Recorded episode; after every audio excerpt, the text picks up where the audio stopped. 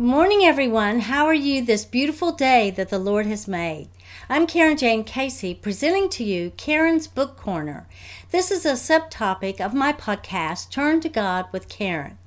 Every other Friday, or that is every first and third Friday, I'll be reading a small segment from something that I've written, usually from one of the books that I've written, or it could be a blog. I talk about the subject matter here and give a backstory.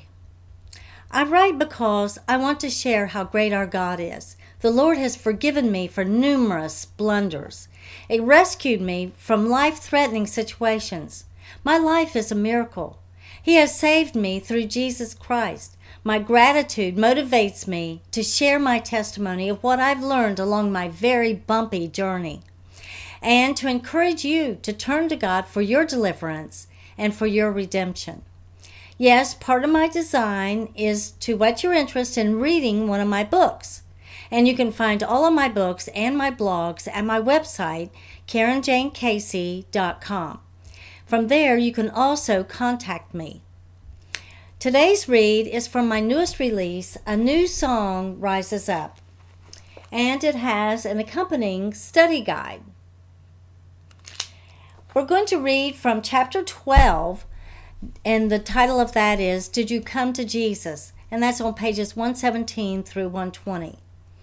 And it is my personal testimony of when I first came to Jesus. And the dialogue does have some rough spots in it. I, I was a young wife and mother struggling in a failing marriage. The setting was in rural West Virginia, 46 years ago. Anyway, there are a number of thought provoking questions in the respective study guide. So I'm going to read now chapter 12 Did You Come to Jesus, pages 117 through 120. I married my high school sweetheart shortly after graduation, something almost every couple in my graduating class had done. Since our class reunion was this year, I was surprised to realize that it was 50 years ago.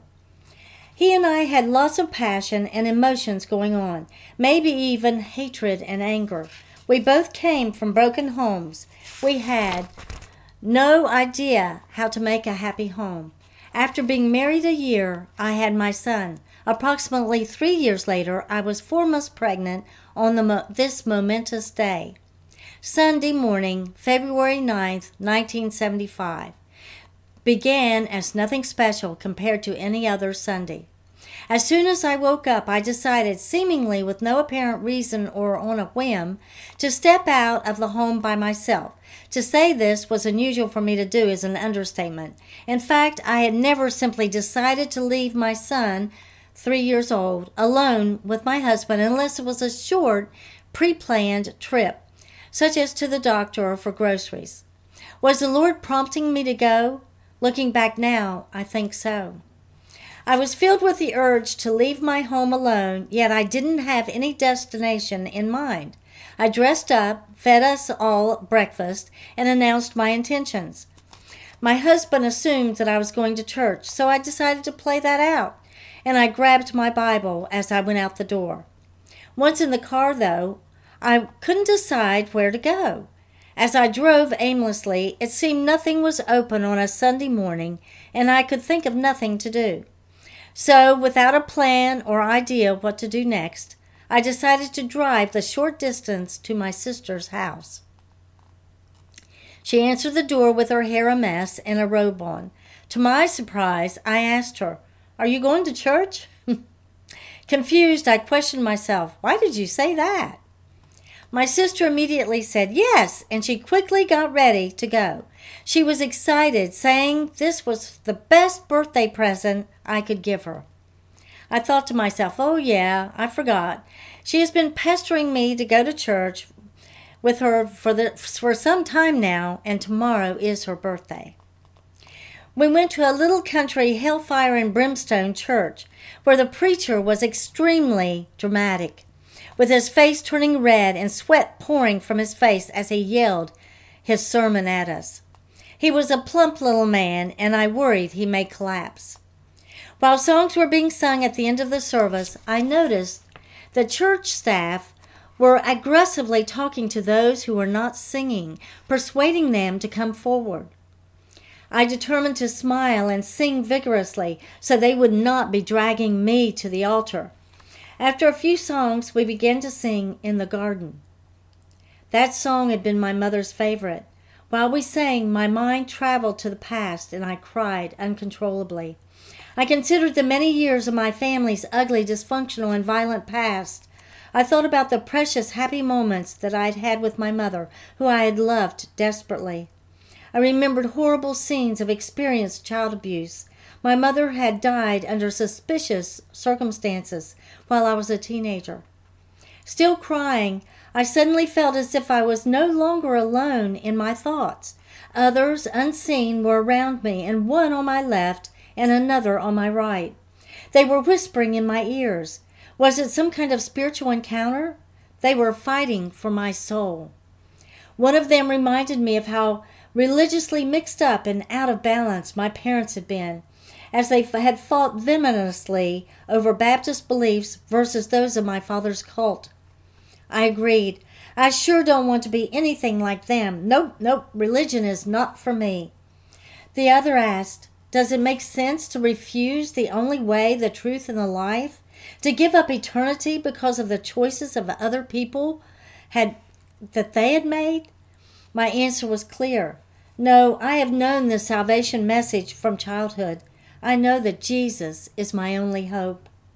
Then the first voice whispered, What God would allow the pain and suffering of innocent children? Where was God when you were beaten? Where was He when your baby brother was seriously crippled? And then I heard Jesus. I was with you through it all, and I'm with you now. I will never leave you. Suffering on earth is only for a moment compared to the joy of everlasting life with me. And I knew my life was a miracle. I knew this to be true. I knew it with all my heart. To stop the arguments and to declare my personal decision through action, I jumped into the aisle and quickly marched up to the altar. And there I asked for forgiveness of my sins, all of them, and I accepted Jesus as my Lord and Savior. In that instant, my life was forever changed. I knew in that instant I had become a new creature in Jesus Christ. I was saved. I was born again. Well, was my life then perfect, free of challenges? You know that it wasn't. well, thank you for joining me today. I hope you will join me every episode on Carin's Book Corner with the podcast Turn to God with Carin. As you may know, Turn to God with Carin has episodes every Monday morning where we cover various topics of bringing encouragement and healing through our challenges. And every Wednesday, we have Sword of the Spirit, where I read passages from the Word of God. This is Carin Jayne Casey, author, speaker, podcaster, domestic violence advocate, and ambassador for Christ.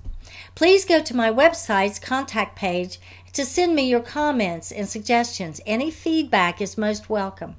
And to purchase my books, go to my website, CarinJayneCasey.com. That's C A R I N J A Y N E C A S E Y. Well, thank you and God bless.